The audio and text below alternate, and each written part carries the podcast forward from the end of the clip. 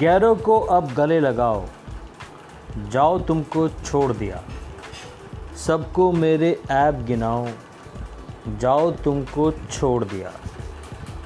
किससे मिलने की ख्वाहिश आँखों में भरकर आई हो, जाओ जाओ जल्दी जाओ, जाओ तुमको छोड़ दिया। चाहा था कि नाम तुम्हारा साथ हमारे आएगा, अब चाहे जिसकी कहलाओ, जाओ तुमको छोड़ दिया।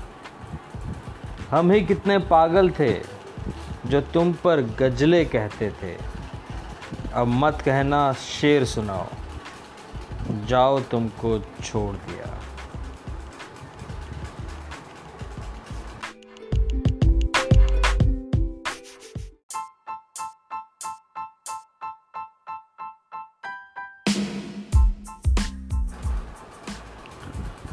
जुदाई कहाँ तक सह पाओगी, इश्क करो तन्हाई में मर जाओगी। इश्क करो, एक ही दिल है, दिल की चाहत को मत मारो, आखिर एक दिन पछताओगी।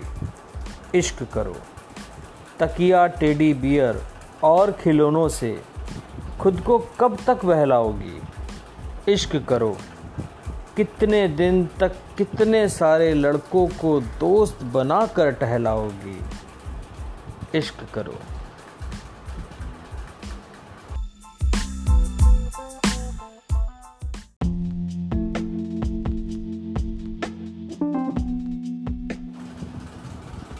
जगजीत सिंह साहब ने एक बहुत ही खूबसूरत गज़ल गाई थी। ये दौलत भी ले लो, ये शोहरत भी ले लो, भले छीन लो मुझसे मेरी जवानी, मगर मुझको लौटा दो बचपन की यादें। वो कागज की कश्ती, वो बारिश का पानी, ये दौलत भी ले लो, ये शोहरत भी ले लो। आई थिंक जो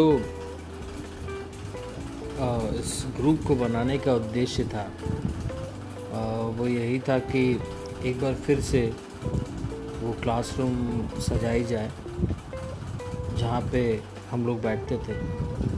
एक बार फिर से हमारी बचपन की मेमोरीज़ को रिकॉल किया जाए, एक बार फिर से सबको साथ जोड़ा जाए। दरअसल होता यूँ है, मेरा ऐसा मानना है कि अब अगर हम चाहें तो वो खोज भी नहीं सकते, वो मिल भी नहीं सकता, क्योंकि अब सब कुछ बदल चुके हैं। अब शायद जो हम सोचते थे या जो हमने ज़िंदगी जी थी वो लाइफ वहाँ बची भी नहीं। ना वो स्कूल बचा है, ना वो टीचर्स बचे हैं, ना वो एटमॉस्फेयर बचा। अगर कुछ बचा है तो वही हमारी यादें, और वो जिसको हम लोग कह सकते हैं वो एक पायनियरिंग थी। हम ज़िंदगी में जो भी कर रहे हैं, और ज़िंदगी में जो भी करने का मेरा मतलब करियर से बिल्कुल नहीं है, मेरा मतलब है हैप्पीनेस से, क्योंकि हैप्पीनेस का इंडेक्स मैटर करता है सबसे ज़्यादा, राइट। सो वो जो पायनियरिंग थी, वो जो तालमेल था खुशियाँ की, कहीं ना कहीं उसका बेस वही था। तो एक बार फिर से ये कोशिश है कि क्यों ना फिर से लोग को इकट्ठा किया जाए और उसी रूप में इकट्ठा किया जाए। मतलब ये फॉर्मेलिटी वाली बात ना हो जो पहले बिल्कुल नहीं थी। अगर पहले बिंदास किसी को कुछ बोलना होता था तो सोचना नहीं पड़ता था, बोल दिया जाता था, चिढ़ा दिया जाता था, छीन लिया जाता था।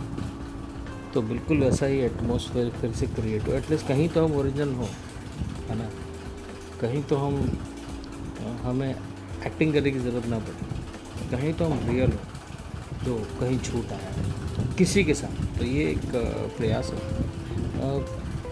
बहुत अच्छा हो अगर ये क्लासरूम से एक स्कूल बन जाए, उन लोगों को भी जोड़ा जाए या मिल जाए। या आप सभी लोग एडमिन हैं, हम सभी लोग एडमिन हैं, और अगर कोई छूट भी जाए तो उसको आप एडमिन बना सकते हो। मैं इसलिए कह रहा हूँ कि अगर और लोग जुड़ें, और कहानियाँ मिलें, और किस्से मिलें, और वो सारी बातें हों, है ना। तो मुझे लगता है कि ये जो टेक्नोलॉजी विकसित हुई है व्हाट्सएप और फेसबुक, इसका सदुपयोग हो जाएगा। बहरहाल जो हम अभी एक कॉन्टेस्ट चला रहे हैं कि सबसे बड़ा कमीना कौन, और इसमें आज दीपक और डिंगला है। मुझे लगता है कि डिंगला, मैंने आई थिंक मुझे जहाँ तक जहन में है उसकी डिंगला की दादी ने उसको बड़े प्यार से बोलते थे डिंगला, और बड़ा आत्मीयता नज़र आती थी उस शब्द में। मैं कभी भी सोच नहीं सकता हूँ या मैं कह सकता हूँ कि मेरा बचपन इनकम्प्लीट होगा डिंगला के कारण, बिकॉज हम सभी ये जानते हैं कि डिंगला एक स्पेशल कैरेक्टर है, और वो हो या ना हो, लेकिन वो ना होगा तो भी उसकी प्रेजेंस है। उसके बारे में बात करके आप आधा घंटा टाइम निकाल सकते हो और अपने आप को एक सुखद अनुभव कर सकते हो। डिंगला मुंहफट हो सकता है, but same time he is a very emotional guy also. काफ़ी सारे ऐसे इंसिडेंट हैं जो मुझे उसके बड़े करीब लेके आते हैं या बड़ा रोमांचित कर देते हैं आज भी, अगर मैं उसे याद करूँ तो। इसमें से एक स्पेशली मैं आपके साथ शेयर करना आपके बीच में शेयर करना चाहता हूँ कि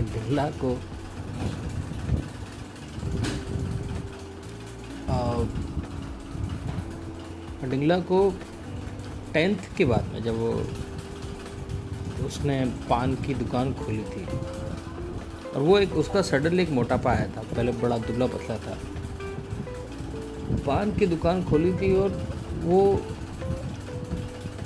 मतलब कहते ना कि अगर क्रिकेट मैच हो रहा है तो वो उसके बारे में सुनने को मिलता था कि अगर मैच हो रहा है तो टॉस वो कराएगा, क्योंकि जाहिर सी बात है लोगों के पैसे होते नहीं थे, पान की दुकान में 2-5 रुपये का झोल कर लेता होगा।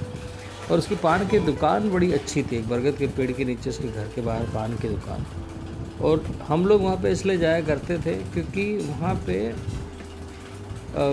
उसके पास में गानों का कलेक्शन बड़ा अच्छा होता था। तो एक तो अच्छा टैप रिकॉर्डर, उस पर बहुत ही सुंदर सा उसके गाने, जो आई थिंक उसके बड़े भाई का बड़ा कंट्रीब्यूशन था उसमें, और उसके बाद पे डिंगला। तो डेडली कॉम्बिनेशन था जिसके लिए हम लोग जाते थे। और वहाँ पे फिर किस्से कहानी बड़े होते थे कि भाई आजकल 2-5 रुपये छाप लेता है झोल के, बाकी तो जो कमाता हुआ अलग बात है, इसके खुद के।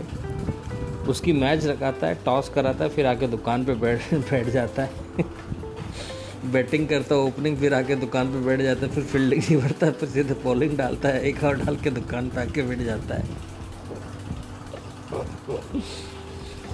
डिंगला के ऐसी आलस के कारण मेरे को लगता है उसका मोटापा बड़ा होगा। और उसके बाद में फिर किसी ने, अच्छा सबके पास कहानियाँ ज़रूर होती थी, वो एक ऐसा स्पेशल कैरेक्टर था कि लोगों को बड़ा इंटरेस्ट था उसके बाइनोकुलर से उसकी ज़िंदगी को देखने का। ये फिर दिग्विजय ने बताया, डोना ने, कि भाई साहब आजकल दौड़ने जा रहे हैं, तो मैंने इसका वज़न क्यों बढ़ रहा है भाई कम होना चाहिए। तो बोलता दौड़ के आता है, रात का सब दाल चावल रोटी सब्जी खा भी जाता है, ऊपर से बनवा भी लेता है तो कई सारे किस्से हैं, शायद ज़्यादा बोल नहीं पाऊँगा, इतना टाइम भी नहीं होगा, बिजी शेड्यूल में आप लोगों के पास में। और एक एक करके आएंगे, फिर शेयर करेंगे। And thank you so much.